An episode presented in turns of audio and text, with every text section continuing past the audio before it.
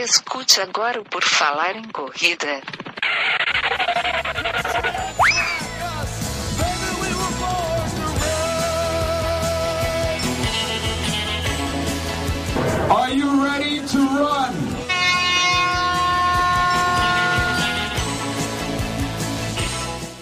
Estamos dando início a mais um episódio do podcast Por Falar em Corrida. Esta é a edição 249. O meu nome é Enio Augusto e tenho aqui comigo Guilherme Preto. Tudo bem, Guilherme? Tudo bem, Enio. Hoje a gente vai descobrir quem é mais rápido, se é tu falando ou se é o nosso convidado correndo. Ah, e teremos uma boa disputa que nós vamos ver aqui no decorrer deste podcast. Nosso convidado é o triatleta Yuri Vinuto, que está aqui com a gente para compartilhar suas experiências no triatlon, na última prova que ele fez, meio Ironman aqui em Floripa. É o nosso convidado, seja bem-vindo, Yuri, tudo bem? Olá, tudo bem? Boa noite a todos. Para mim é um prazer estar aqui com vocês essa noite, falando de corrida e de triatlon agora também um pouquinho, né? Que eu acho que tem tudo a ver aí. E ainda mais que tanta gente passou por aqui para falar de vocês. São pessoas de referências aí no esporte, tanto na corrida como no triatlo. Então é um prazer aqui estar tá dividindo um pouco aqui da minha rotina de treino, da competição, um pouquinho do triatlo e de como meu início aí, tanto no triatlo como na corrida. Beleza, cara, vamos bater um papo, vai ser, como eu falei, é legal pra caramba a gente ter essa, essa experiência passada aí pela galera que vive aí o esporte de performance mais alta. Antes de a gente começar a bater um papo, eu só preciso lembrar o pessoal, a gente tem o nosso site, porfalarencorrida.com, onde o pessoal encontra tudo que a gente de novo, a gente. Eu percebi que. Eu, teve uma vez um ouvinte que falou que eu falo a gente demais.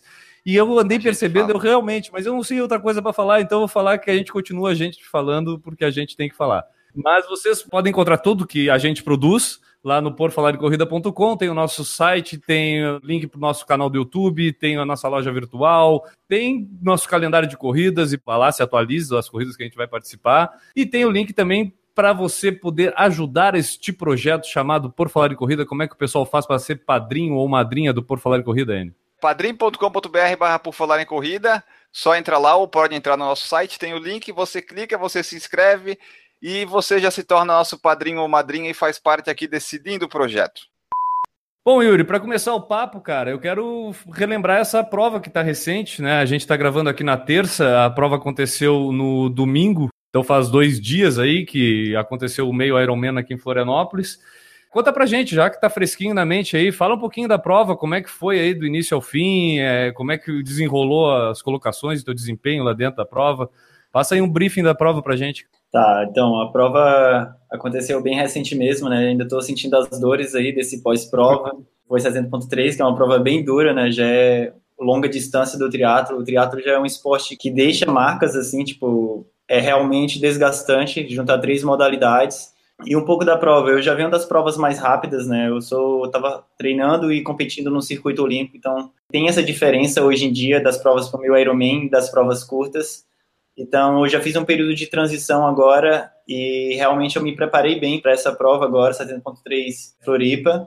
E recentemente eu me mudei para cá, né, para Florianópolis no início do ano, então já estava nessa mudança de rotina, mudança de cidade e mudança de provas também para encarar esse desafio que eram as provas mais longas. Na verdade, eu já vinha fazendo provas longas, já tinha feito a minha carreira, tinha até ganhado duas edições da edição do Challenge, né, que é talvez a concorrente ali do Ironman hoje em dia, uhum. mas ainda não era tipo o meu objetivo principal correr esse tipo de prova. Então, quando eu vim para cá, meu foco mudou, então realmente era fazer essa prova.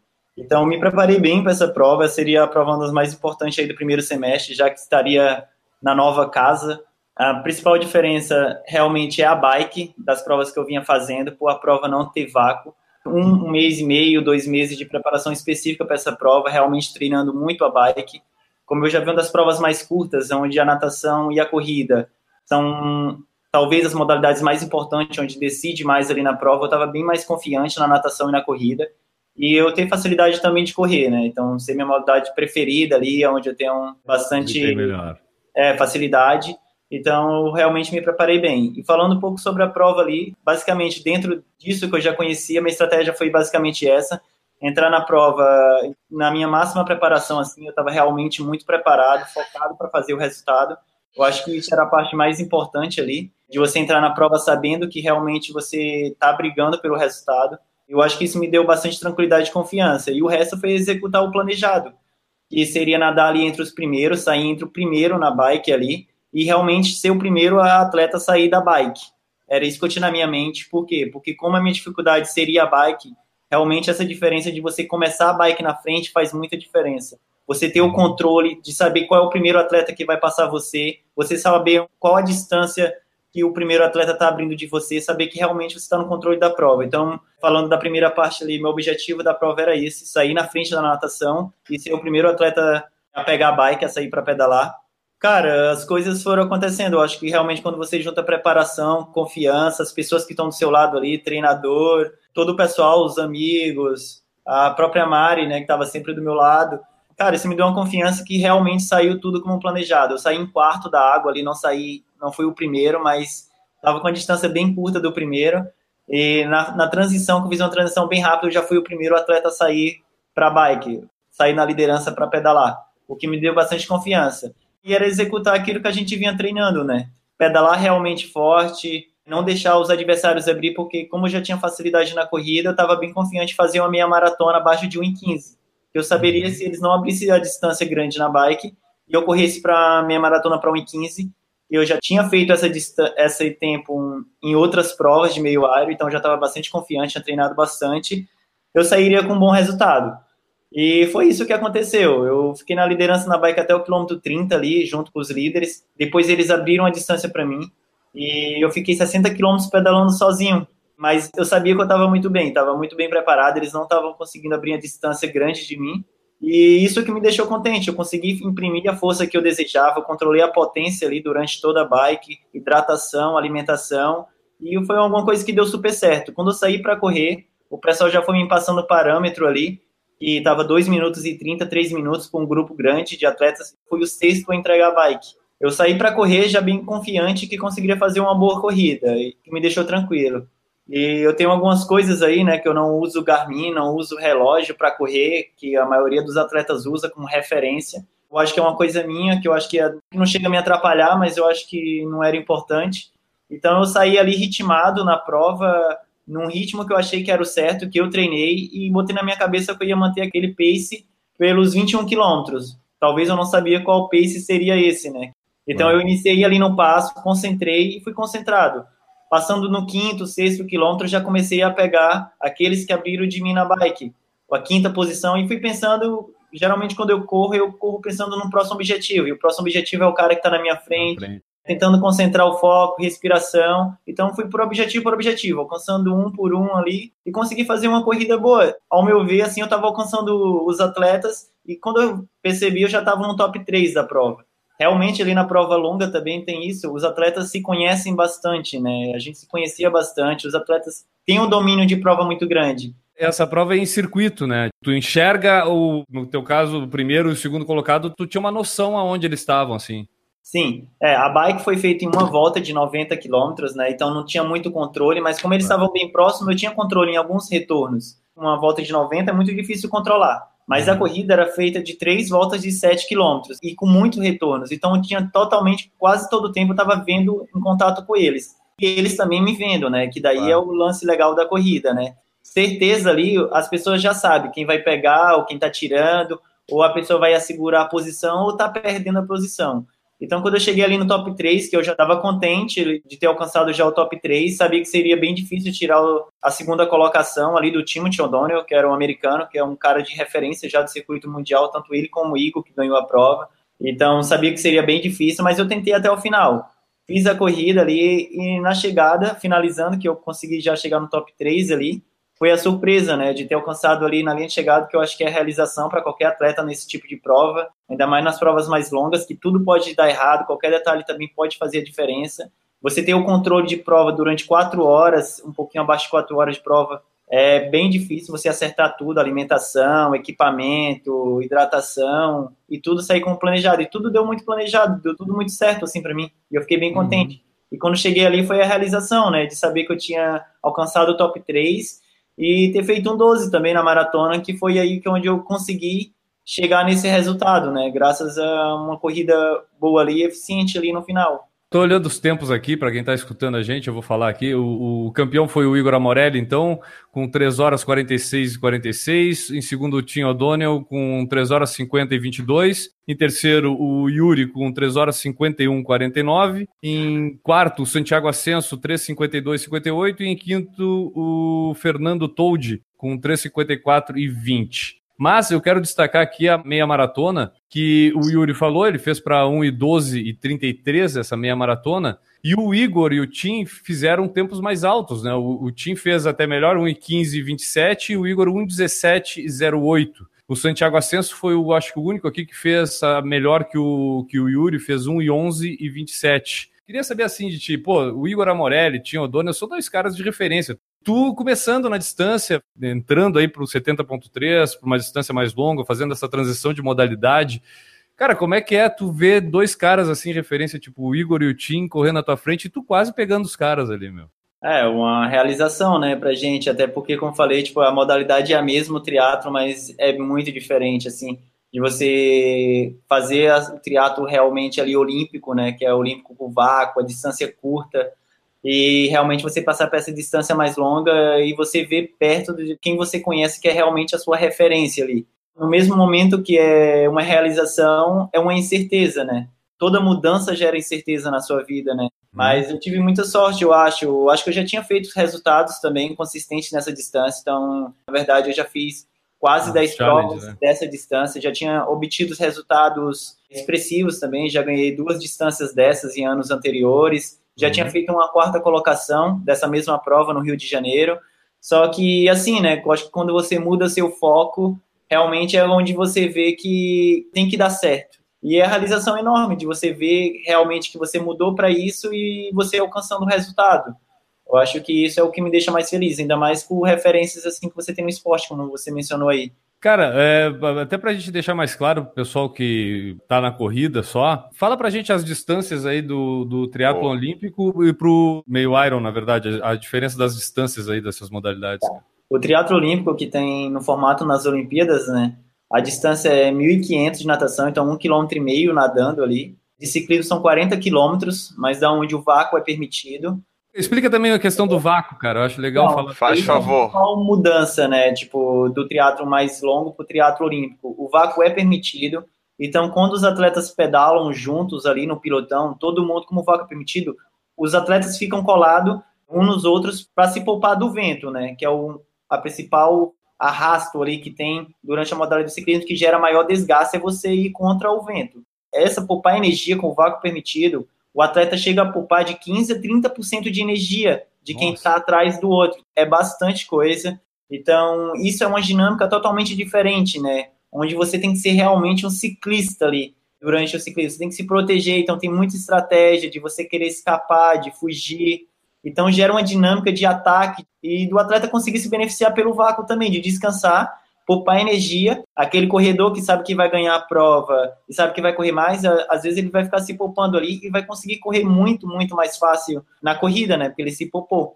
Então é 40 quilômetros de bike aí, com vácuo permitido, e a distância final é 10 quilômetros de corrida. Uhum. E daí os atletas, geralmente, eles saem junto, então formam como uma corrida de rua ali, como a gente vê. Então, às vezes, um triatlo olímpico ali sai de 30, 40 atletas para disputar os 10 quilômetros. Então, aquela briga mesmo de quem chega na frente, então a corrida na triatlo olímpico é realmente a mais decisiva, de você ter que disputar ali talvez nos últimos metros as primeiras colocações. Eu uhum. acho que isso é o que me beneficia levando para longa duração.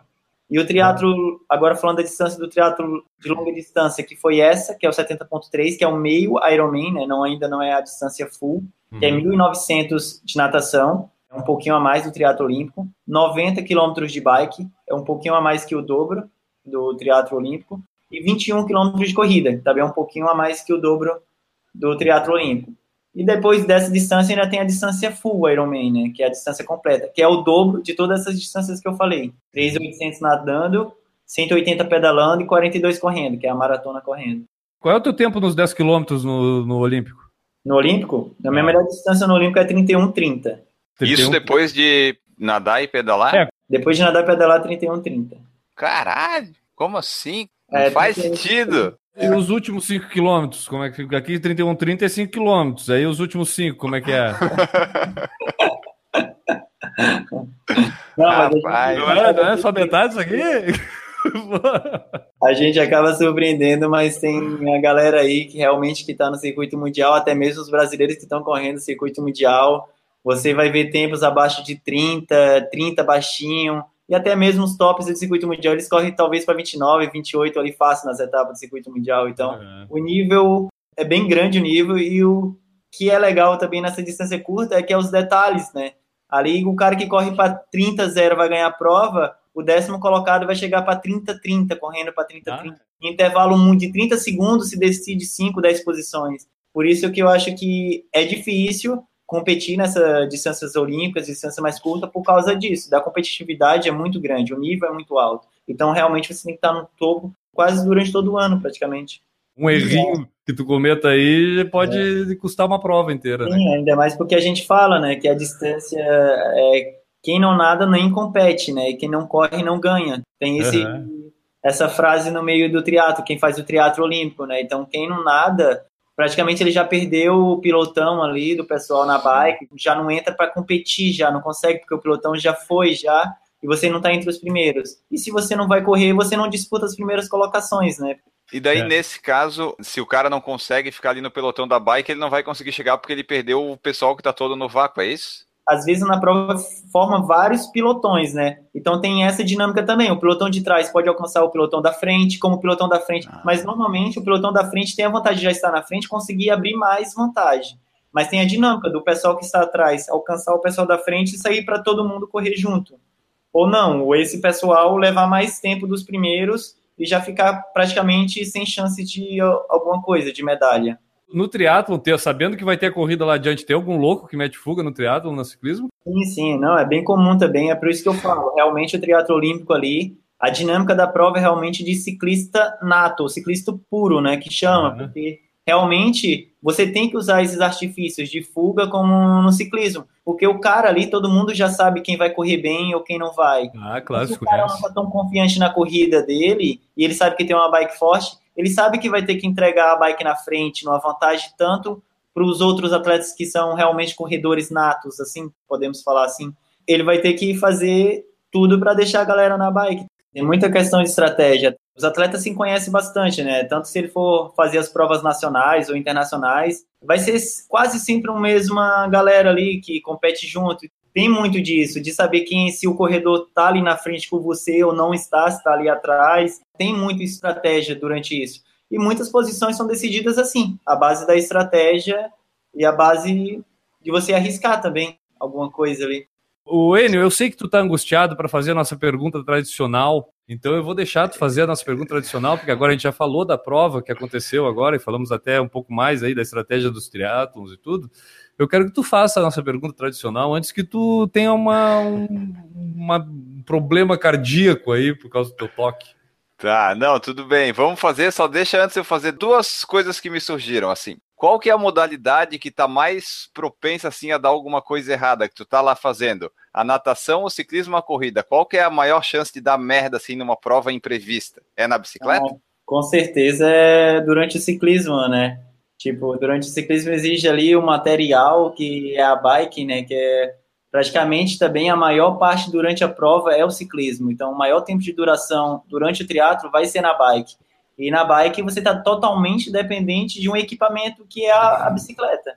Então tem várias variáveis ali que podem acontecer, um pneu furado, a corrente. Para quem andou de bicicleta, ele já sabe que ficou na mão ali antes de chegar em casa, sabe que pode acontecer várias coisas, né? Quem já ficou na mão com a bicicleta sabe, né? Pode furar o pneu, quebrar a corrente, e tudo isso pode acontecer, até mesmo acidentes, né? Que às vezes o atleta está sujeito também, né? Uma queda, alguma coisa, então a grande chance de acontecer alguma coisa é na parte da bike mesmo.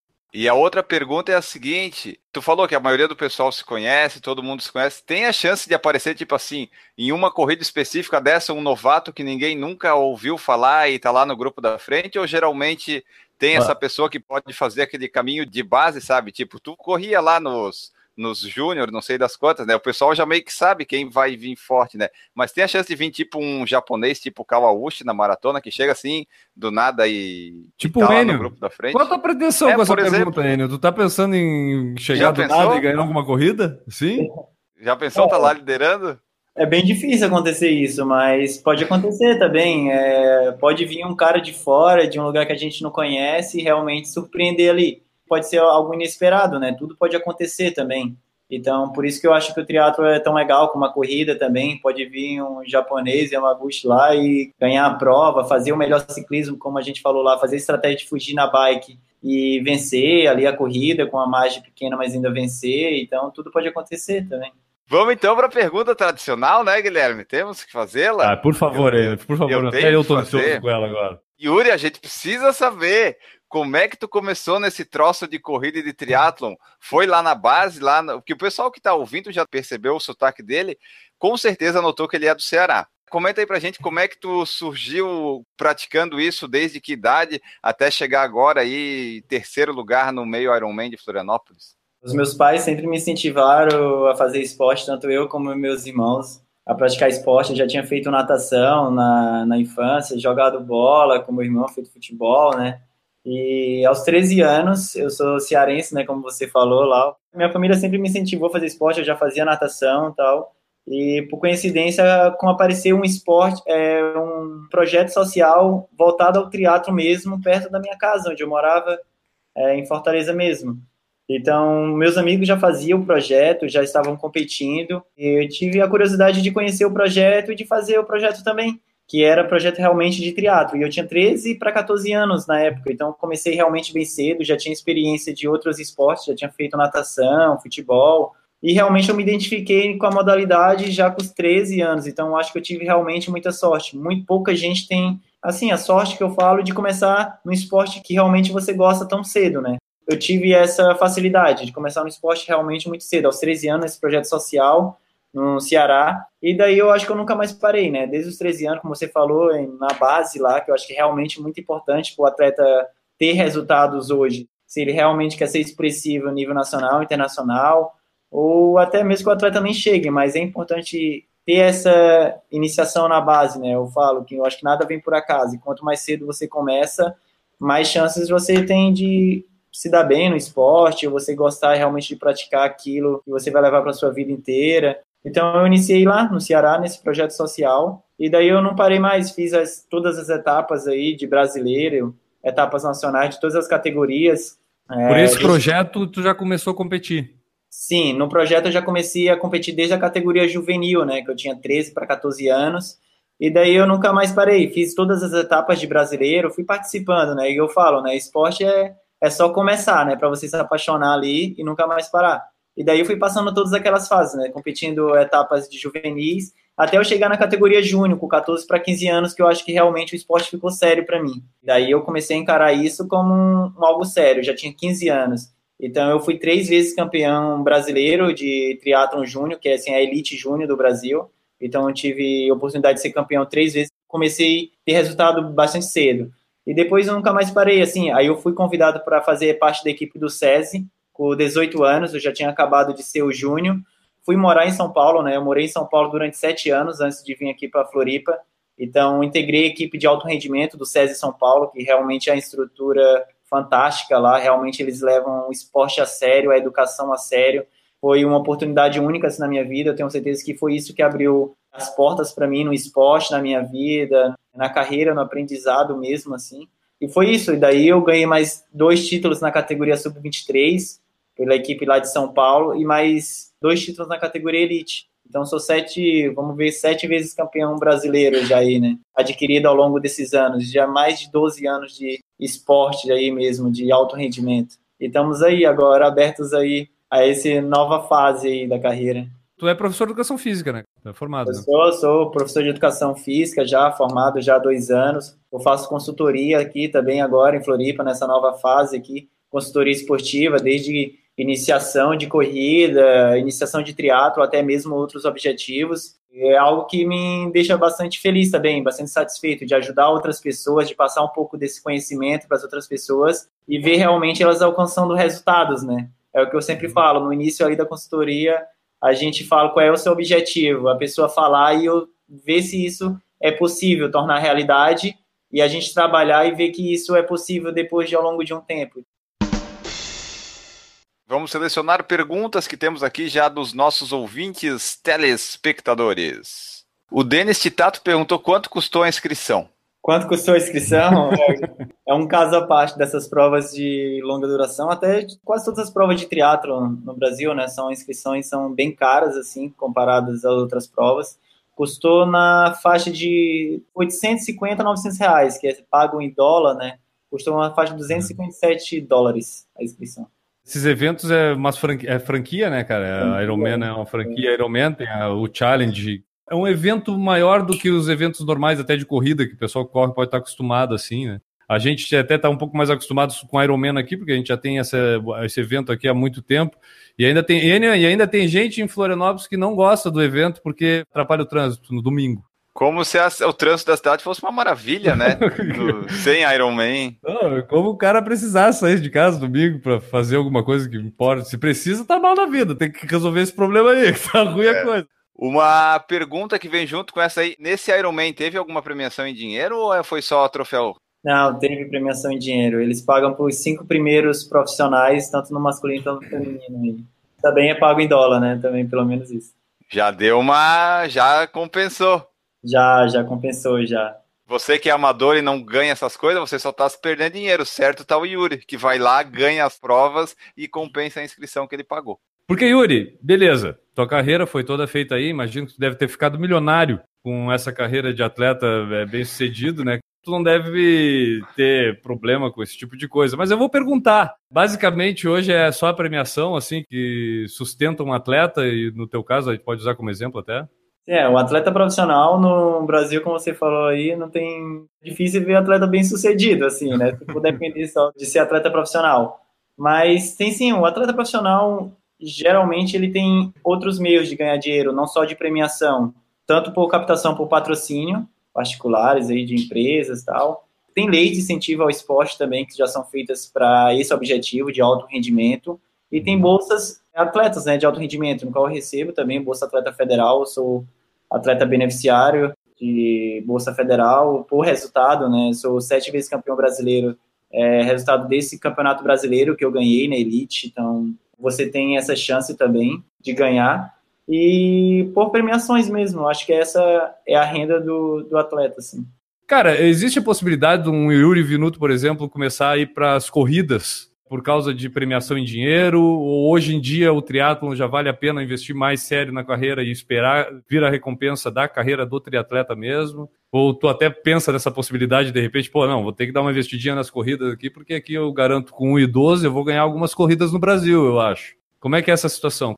É, realmente, tipo, ganhar no dinheiro de premiação do triatlo se torna um pouquinho mais difícil do que as corridas de ruas, porque eu acho que não dá para competir com as corridas de rua, triatlo e corrida de rua. Corrida de rua, se você for ver, todo final de semana vai ter uma corrida de rua para você fazer, principalmente nas grandes capitais.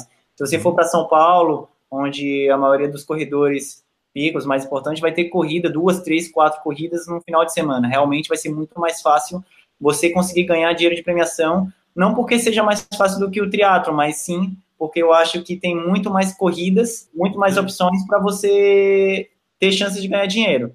Mas o meu objetivo acho que não é esse, realmente eu acho que o meu foco é o triatlo, é o que eu levo isso, o meu objetivo principal. Então eu não vou para o que seja mais fácil, talvez, ali de ganhar dinheiro. Eu não penso nisso. Eu acho que eu penso em fazer o meu melhor ali no triatlo e realmente fazer isso bem feito. Eu acho que com calma, com paciência, com dedicação, você vai alcançar os resultados. E com isso vai vir premiação, vai vir dinheiro. E isso eu acho que é só um, uma ramificação do resultado. Eu acho que a pessoa não deve procurar facilidade no dinheiro ali. Tipo, por fazer corridas, realmente eu tenho uma facilidade muito grande na corrida. Eu também pratico, eu faço muitas corridas de rua, já fiz bastante. Realmente eu já ganhei dinheiro de premiações, tanto na distância de 5 km, 21 km também. Eu acho que eu fiz a minha primeira 21 km ano passado, na minha maratona de São José. Eu corri para 1,12 também, eu fui terceiro na minha maratona, então já ganhei dinheiro também. Mas é isso, eu acho que eu não tento procurar na facilidade de ganhar corridas e ganhar dinheiro, vamos dizer, dessa forma, mas sim eu acho que me preparar melhor para conseguir ganhar realmente essas provas mais importantes no triatlo, no qual é o meu objetivo principal. Mas tu vê isso acontecer, cara, com outras pessoas assim, pô, tu fez, faz parte da equipe do SESI lá, lá a gente sabe que o negócio não é, é pouca bala, lá o negócio pega forte. E tu deve ter tido um monte de colega de treino lá que de repente viveu essa situação. Tu vê isso acontecer, de a galera optar por, pô, preciso da premiação em dinheiro para poder continuar vivendo do esporte, senão eu vou ter que pegar um Uber.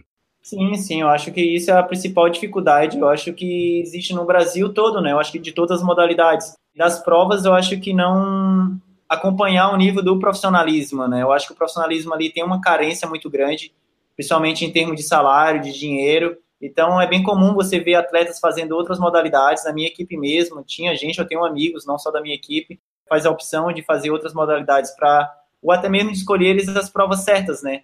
Para ganhar algum dinheiro ali, que eu acho que tá certo também. Eu acho que a pessoa, eu mesmo faço corridas de rua às vezes no meio da minha preparação. Eu vou fazer a minha maratona de balneário agora nesse final de semana. Claro que vai ser para minha preparação, mas eu acho que isso é bem comum também. Realmente tem essa carência de eventos acompanhar a necessidade do atleta profissional, né? Tem muitos eventos que têm essa tendência de lucrar, mas não pensar no, no lado do profissional ali. Então, realmente, eu acho que tem essa carência. Tu já correu maratona? Não, eu nunca corri a maratona, é porque também, como eu estava nas distâncias curtas, meu foco realmente era fazer distâncias curtas. Agora que eu estou passando para distâncias mais longas, eu respeitei também o limite, assim, né? Agora eu tenho 26 anos, então eu faço essa opção de não ter encarado distâncias longas tão cedo, até mesmo para não ficar, tipo, me prejudicar lá futuramente, né? Você sabe claro. que tipo, a carga de treino é grande para essas provas, é, existe outro tipo de preparação.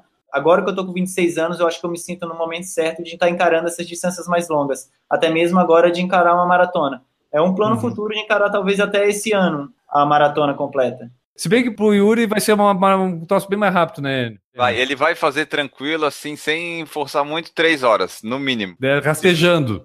Isso. Vai fazer três É, eu tô com um projeto aí de fazer uma maratona legal, por isso que eu tô fazendo, eu vou fazer a minha maratona de balneário agora, tanto para treino, né, aí eu acho para ganhar essa bagagem que eu acho que é importante, experiência nessa distância, e o meu projeto é esse ano ainda fazer essa minha maratona aí para fazer o melhor tempo aí de um triatleta, talvez assim, abaixo de 2:30. É isso que eu Pô, acho legal. que vai ser um projeto legal desse ano, meu objetivo vai ser esse. Claro que é pensar grande, mas eu acho que eu acho que nada se constrói se não pensar grande, né? Então, vai fácil, pensando em 2:30 tu faz 2:20. Vitor Cesarino perguntou: pergunta pro Yuri sobre o apelido dele no Strava, meio quilo. Tu é magrinho, né, Yuri?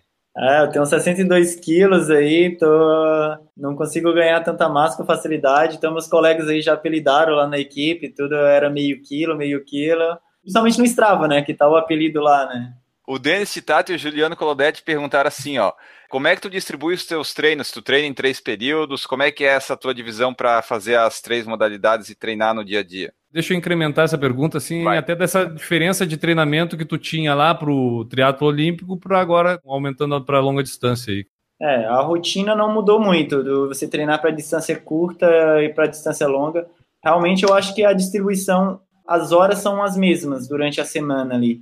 Mas basicamente o treino muda, eu acho que no formato, né? Às vezes vou treinar mais bike no dia, vou correr mais no outro. Então a rotina não mudou muito. Eu tento encaixar duas ou três modalidades durante o dia, isso vai depender do que eu tenho no dia. Se tem uma modalidade mais longa, ou são, vou fazer três mais curtas. Então, basicamente, minha rotina é dividir todas as modalidades durante o dia. Eu não tenho horário certo, então eu tenho uma rotina bastante flexível, que é de um atleta profissional. Eu tenho uma carga de quatro a seis horas de treino diários, então, eu tento encaixar isso durante o dia, onde vai ser melhor para mim. Às vezes eu tenho que pedalar, então eu tenho que começar o ciclismo mais cedo, que é o que existe mais tempo aí. Então, eu tento distribuir dessa forma, mas geralmente dá entre 4 a 6 horas de treino diárias aí, entre preparação física, natação, ciclismo corrida. E aí eu vou dividindo. Às vezes eu faço três modalidades no dia, às vezes eu faço só duas, mas normalmente de duas a três modalidades. O que, que dá de rodagem de corrida que tu faz por semana? Quantos quilômetros?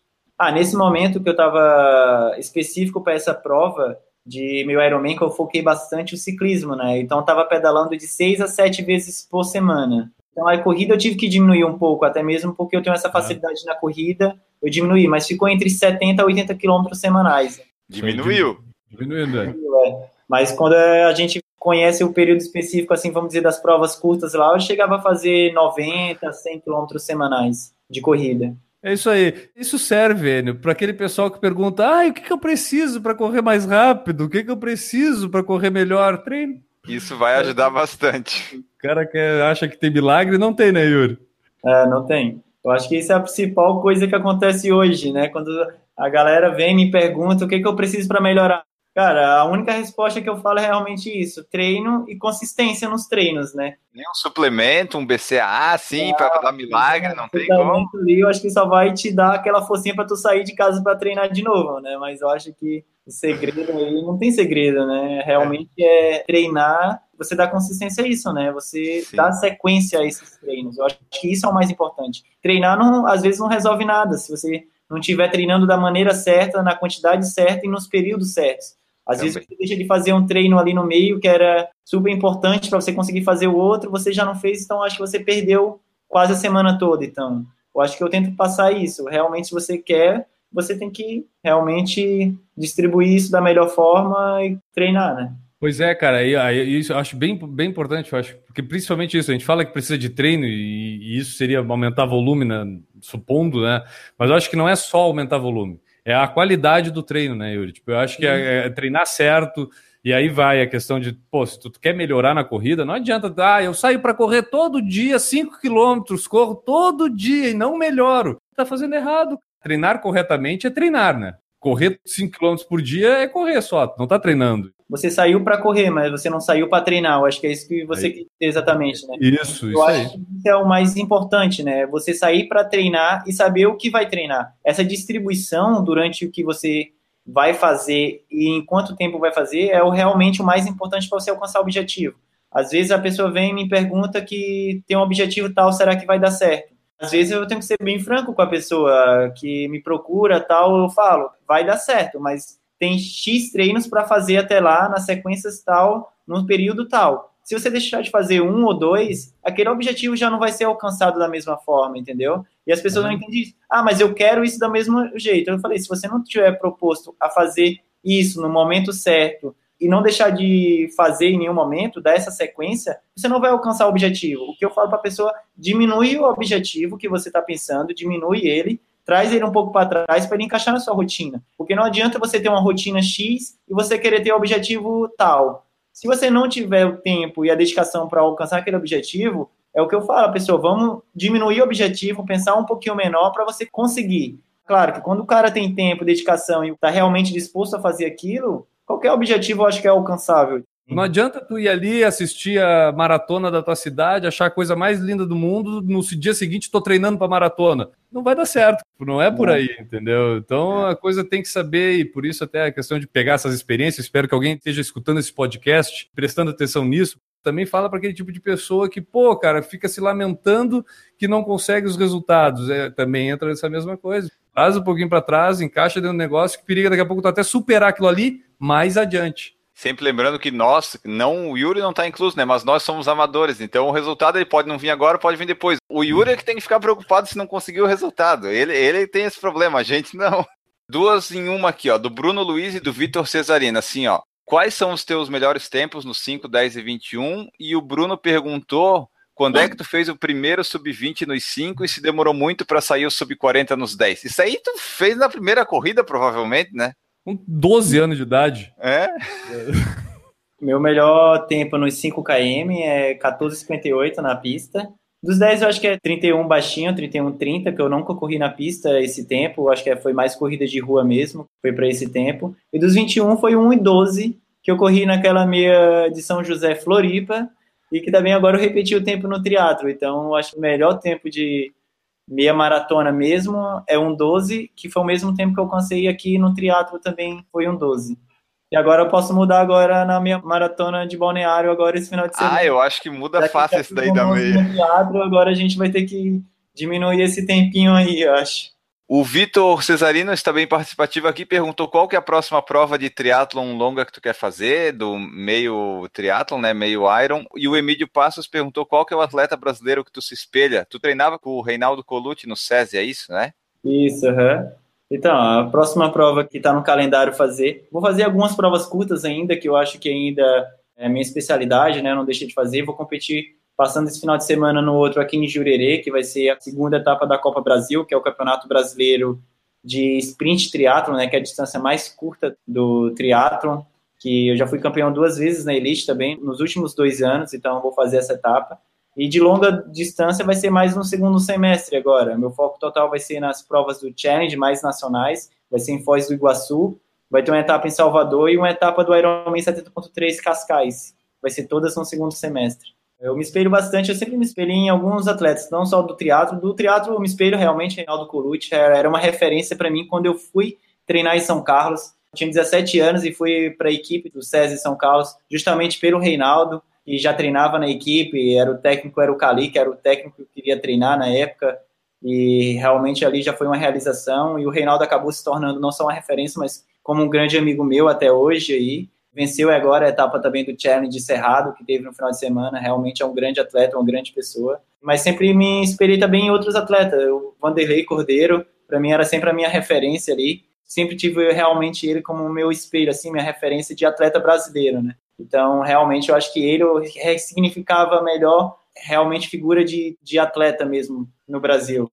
Da onde tu conheceu, assim, cara? Foi daí? Foi das Olimpíadas de 2004 que tu conheceu o Vanderlei Cordeiro? Realmente foi nesse momento que eu conheci ele, a história dele, né? Naquele uhum. momento eu não entendia muito de maratona, nem de corrida, nem realmente de triatlo, nem nada, nem mas eu. eu assisti aquela prova, o finalzinho ali, toda aquela repercussão, e realmente era muito novo, mas eu nem entendi direito o que tinha acontecido, o que aquilo iria mudar no resultado dele. Só sei que ele foi sofreu ali, né, no final da prova e realmente ele deu a volta por cima e chegar daquela maneira, ser a pessoa humilde que ele é. Realmente, eu acho que foi nesse momento que realmente eu me espelhei assim nele, foi uma referência para mim de atleta até hoje. E depois conheci ele, até já fiz algumas corridas com ele ali na maratona Pão de Açúcar que tinha uns anos atrás, até mesmo no Ceará.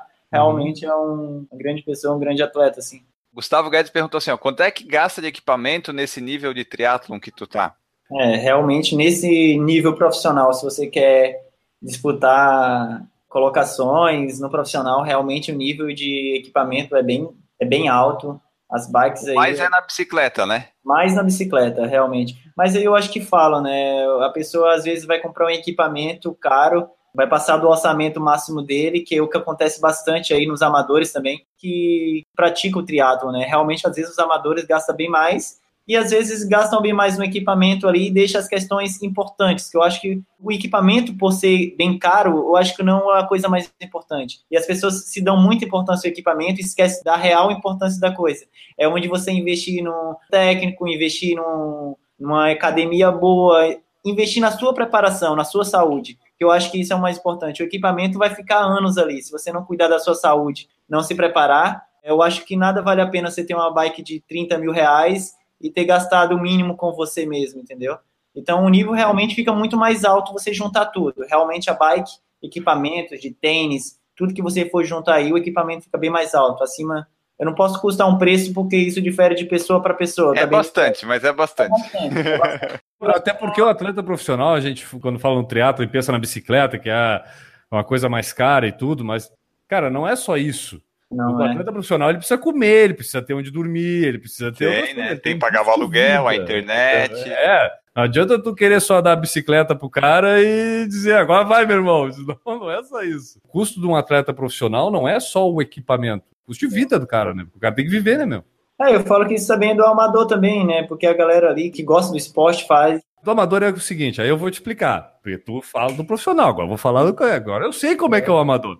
O amador é assim, ó, o cara tá lá penando para correr melhor e não melhora, e não melhora, e não melhora. O que que falta? Me falta é o tênis, me é. falta é o suplemento. O que, que me falta? Me falta é a camiseta, o que me falta é a sainha, entendeu? Tipo, aí o cara começa a colocar a esperança de melhora no equipamento, porque, né, Enio? Não dá mais, né, Enio? A nossa esperança agora é no equipamento, né? É, tipo assim, eu gastei 20 mil na bike, agora tem que funcionar, eu tô, tô pagando ainda. É o que as pessoas esperam, né? Que a bike vai sair sozinha pedalando, né? Esquece que realmente. Deveria, né? Cara, eu, eu, eu acho que isso envolve, envolve. Realmente ela deveria fazer o percurso sozinha, né? Já. Ah, tem um motorzinho aqueles. Pô, se bem que tem umas lá do Tour de France lá que tinha uns motorzinhos embutidos no tem. quadro. A Nádia Lemos perguntou assim, ó, perguntar para o Yuri onde é que ele treina ciclismo e corrida em Floripa, o que, que ele acha de Floripa para treinos de triatlon, e daí já emendado o Vitor, que perguntou o que, que é melhor de encarar, o frio de inverno de Floripa ou o vento de Fortaleza? Quando eu me mudei para Floripa, a principal dificuldade que realmente eu senti na cidade, respondendo a primeira pergunta, foi os locais para pedalar, né? Realmente, quando eu me mudei para cá, a cidade não tem locais tão bons e estrutura tão boa para pedalar nos dias de semana, né? Então, realmente, meus dias de semana, pela segurança, pela facilidade também minha, eu pedalo mais em casa no rolo. E nos finais de semana aí, eu acho que a cidade respira triatlo, respira esporte. Então tem a via amiga do ciclista ali, que eu pedalo às vezes no domingo. Então a gente pega o carro, por questão de segurança, vai para as serras lá de Anitápolis, São Bonifácio. Realmente são lugares extraordinários assim para fazer ciclismo, para realmente você aproveitar ali para você treinar o final de semana bem. Então tem bastante locais bons assim para você treinar aqui em Floripa. E questões do que eu senti do frio, do clima de Floripa, é, eu não senti tanta diferença, porque realmente eu já estava morando sete anos em São Carlos, né, que é interior de São Paulo. O clima lá, por ser regiões próximas, é, sul, sudeste, é bastante parecido com o clima aqui de Floripa. Lá tem épocas que é bastante calor, bastante seco. O inverno lá é bastante rigoroso também. Então eu já estava bem acostumado na minha rotina. A única diferença mesmo que eu senti de São Carlos, saindo do interior de São Paulo para Floripa, é que lá a gente poderia sair qualquer hora para pedalar, né? Qualquer hora durante o dia. Eu saía de casa já pedalando nos dias de semana, fazia meus trajetos, tinha parque ecológico, então é realmente essa a principal diferença. Em Fortaleza, eu fico um pouco até triste que eu não tenho muito tempo de ir para lá para treinar, faz bastante tempo, salvo no final de ano para passar férias, então eu acabo, quando eu vou para lá, nem acabo treinando tanto, mas realmente o vento de Fortaleza é uma das piores coisas a se enfrentar, tanto o vento como o sol, né? Aqui eu acho que fica bem mais ameno o negócio, fica bem mais fácil. O Betuel Sanguineto ele perguntou se esse negócio ali do Ironman que tu ficou em terceiro do meio Ironman se dá vaga para mundial, para Kona, essas coisas, se tem isso no meio Ironman também. Tem, tem. Essas etapas do Ironman 70.3, elas contam ponto para um ranking, né? E esse ranking é mundial, os atletas ficam fazendo as etapas realmente para adquirir os pontos para ir tanto para o Mundial, que nesse ano vai ser na África do Sul, 70.3, quanto para o Ironman, que é em Kona, né, o Mundial. Então essa prova estava valendo pontos, então eu pontuei bastante, mas meu objetivo não é esse de já de cara para o Ironman na África do Sul, de 70.3 ou de Kona, eu acho que isso vai ser ao longo dos anos aí, agora que eu estou passando por essa distância meu objetivo é realmente ganhar bagagem, ganhar provas nessa distância. Realmente eu acho que conseguir uma consistência grande para depois eu pensar em mundial e nessas etapas de mundiais, mas realmente vai ser um objetivo. O Diego Inácio perguntou assim, ó, se tu teve alguma lesão ou se tu sofre com lesão treinando tanto assim alto rendimento, como é que funciona essa tua prevenção ou preparação para não ter lesão? Graças a Deus eu nunca tive lesão no esporte sérias assim, me acometeram a ficar parado, de treinar ou lesões sérias. Então, estou mais de 14 anos aí no esporte e nunca tive uma lesão desse grau. Eu já, minhas lesões que eu tive foi por quedas, acidentes de bikes mesmo. Eu só até hoje só fraturei o escafoide. Foi a minha única lesão que eu tive, mas foi por acidente. E a preparação, é o que eu falo, né? Depende tudo da preparação, né? Quem está do seu lado, os profissionais que estão do seu lado, realmente eu levei isso para minha vida a sério desde o começo. Tinha pessoas importantes ali do meu lado e dos treinadores, fisioterapeutas, equipe médica e principalmente a preparação física. Eu acho que quando você faz um trabalho bem feito com as pessoas certas, lesão vai ser muito difícil aparecer. Pode acontecer também, a vida de atleta a gente não está salvo de, de lesões, né? Mas eu nunca tive lesão. Quem é que te treina hoje? Meu técnico é o Eduardo Braz, que é o mesmo técnico da equipe do SESI. Continua sendo o, o mesmo técnico que eu tinha da equipe do SESI. E por fim, para terminar, o Bruno Luiz pergunta: o que é rodar leve para você, em termos de corrida? Eu acho que rodar leve é para todo mundo. Geralmente, quando eu vou rodar leve, eu vou rodar leve mesmo. Eu não vou fazer nenhum esforço. Eu vou trotar mesmo ali, que é para soltar as pernas. Hoje eu tava trotando lá, 5, 5, 10. 5... Isso é. Tá bom, né? Cada um com o seu ritmo, né? Não, mas Ana, hoje de manhã a gente estava lá e eu já tinha visto o Yuri correr outras vezes também. Fala para nós, Enio parece que ele está correndo a 5 10, não, parece que ele está correndo a 7, né? Pela expressão, é, parece pelo que tá bem mais devagar. Corpo. Parece eu correndo a 7, mais ou menos. Tá aí, Bruno, é 5 para 1 o ritmo leve dele. Bom, pessoal, essa foi a nossa conversa com o Yuri Vinuto sobre triatlon, corrida e mais um monte de coisa que vocês ouviram. Esperamos que vocês tenham gostado. nós vamos para o encerramento desse podcast. E antes de encerrar, eu tenho que lembrar do padrim.com.br barra por falar em corrida. Você pode ser nosso padrinho ou madrinha, apoiar o nosso projeto.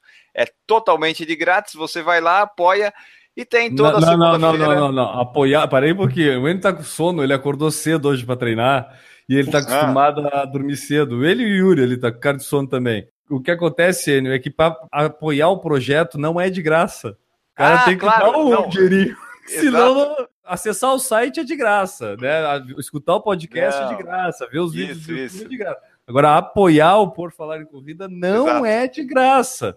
É um real se quiser, mas não é de graça, né, Enio? Então não vamos mentir pro pessoal. A propaganda do Enio é um pouco enganosa. Não, eu confundi. Eu ia dizer de graça é o nosso conteúdo. O pessoal vai ter acesso a YouTube, podcast toda semana, e isso é de grátis. Mas aí a sua contribuição, não. A partir de um real você pode fazer parte. Como fazem o Alexandre de Oliveira, a Aline Sulzbach, o Antônio Monaschi, o Aristóteles Cardona, a Beatriz Carvalho, o Betuel Sanguineto, o Bruno Silveira, Cauê Gastardi, Cintia Aires, Daiane Freitas, o Danilo Confessor, o Dejaldir Santiago, o Diego Inácio, o Douglas Godoy, o Eduardo Guimarães, o Eduardo Massuda, o Eric Ito, a Fabiola Costa, a família Nery, o Fernando Loner, o Fernando Silva, a Giovana Calp, o Henrique da Gama, o Everton Ribeiro, o Janir Marini, Jonathan Davi, Jones Maicon, Jorge Oliveira, Juliano Colodetti, Júnior Menezes, Leandro Campos, Lorna da Silva, Luiz Oliveira, Marcelo Oliveira, Marcos Calil, Marcos Cruz, Marcos Tenório, Maria Gabriela, Maurício Geronasso, Michel Moraes, Nádia Lemos, Natan Alcântara, Regis Chachamovic, Renata Mendes, Ricardo Kaufmann, Ricardo Silvério, Roberta Pereira, Rodrigo da Col, Samu Fischer, Tiago Souza, Vladimir Assis, Wagner Silva, Washington Lins.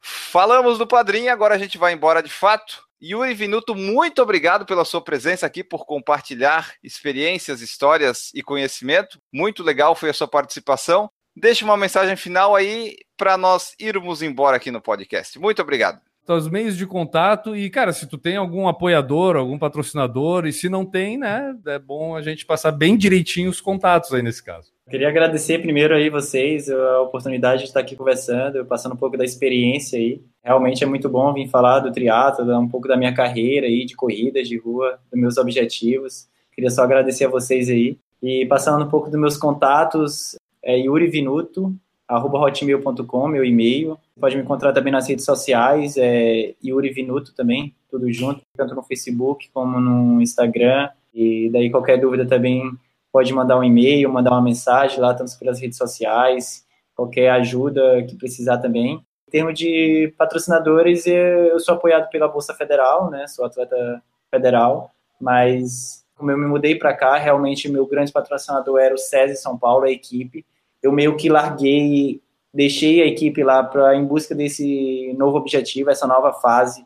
Eu achei que aquilo já não fazia mais sentido para mim. Realmente eu aproveitei os sete anos, a equipe, meus amigos lá, meus técnicos. Foi eu, como falei, abriu as portas para mim na minha carreira. Eu acho que agora eu queria fazer parte dessa nova fase, né? Eu não tinha outros patrocinadores lá porque a equipe, a gente nosso contrato é de exclusividade com a equipe. E nesse momento agora eu estou iniciando essa nova fase aqui em Floripa. Eu ainda não tenho um patrocinador masters e principais. Eu estou por meio de projetos enviando projetos, fechando alguns apoios e patrocínios, ainda mais dando tempo a ter resultado também, como foi essa prova agora. Então, eu acho que vai ser tempo, né? As coisas vão se encaixando. Então, aí eu estou aberto também a novas parcerias aí nesse momento.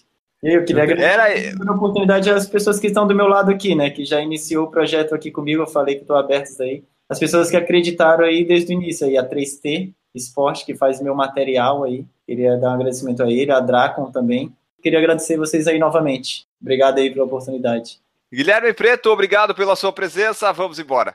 Bem, eu quero deixar um abraço para Eduardo Lima, que teve lá, amigo do Yuri, que estava lá hoje com a gente também, fazendo teste 3 km lá na pista da UFSC. Eu quero deixar um abraço para ele, porque ele presenciou talvez a melhor decisão do meu dia de hoje. Ele estava ali, a gente foi começar a correr ao mesmo tempo ali, estava ali na largada dos 200 metros para fechar a porta, e ele perguntou: Ah, tu vai correr pra quanto? Eu digo, ah, vou correr aí, vou fazer. Cara, a melhor coisa que eu fiz é não querer acompanhar o cara. Ele. O cara fez pra 9 minutos o teste dos 3 km, cara. Não ia dar pra mim. Ele, ó, eu não ia. Eu quero mandar um abraço aí pro Eduardo. Tu viu por que, que eu cheguei antes e comecei o treino antes? Mas não, pra não passar vergonha que nem eu, né?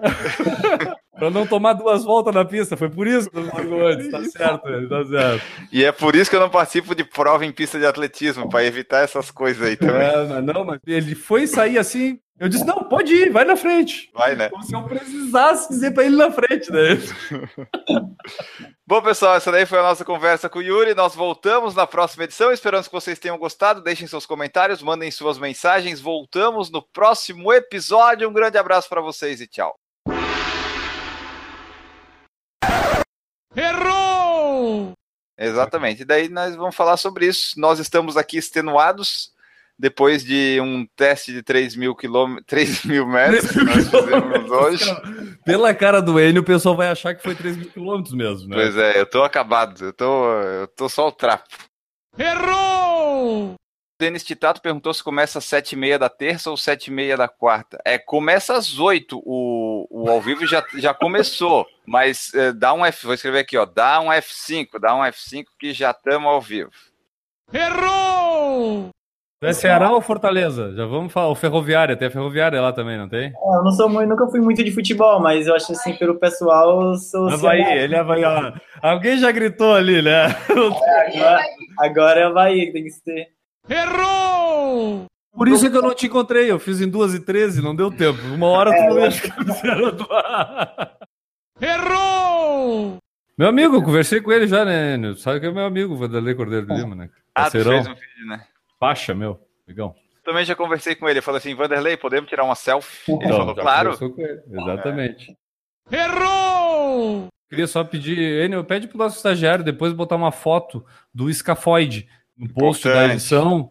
Não, não mostra, Yuri, não pode? Peraí, tem que só fazer. No podcast pode mostrar, eles não vão ver. É, no podcast o pessoal não vai ver, mas é, a curiosidade ensina. Então você agora vai descobrir onde é que fica o escafoide. Tá lá no nosso post da edição desse podcast. Eu, o Wayne anotando ali que tem que botar o escafode no, no post. Vamos lá. Errou! Deixa Olha o sono aqui. pegando, olha as linhas ali, cara. Agora fechando. Ele oh, tá complicado, tá complicado. Tá bravo, hein? Olha, está. Tudo isso porque correu 3km mais rápido na vida. Só por causa disso, tá desse jeito, acabado. Não, acorda 5 e meia, vai pra pista, aquece, corre 3, tá, mas... volta de carro, toma banho, vai de bicicleta pro trabalho, trabalha, volta de bicicleta para casa, vai na fisioterapia, volta. É complicado a minha é, vida, é complicado, o pessoal uma... acha que é fácil. Vou te botar uma filha de 3 anos de idade no meio disso tudo aí que tu faz aí pra tu ver o que é fácil. Errou! Obrigadão, só lembrando meu. que ele fez um meio Iron Man, né? Eu só corri 3 km. só lembrando isso, só lembrando isso. Peraí, vem cá, gordo do gongo.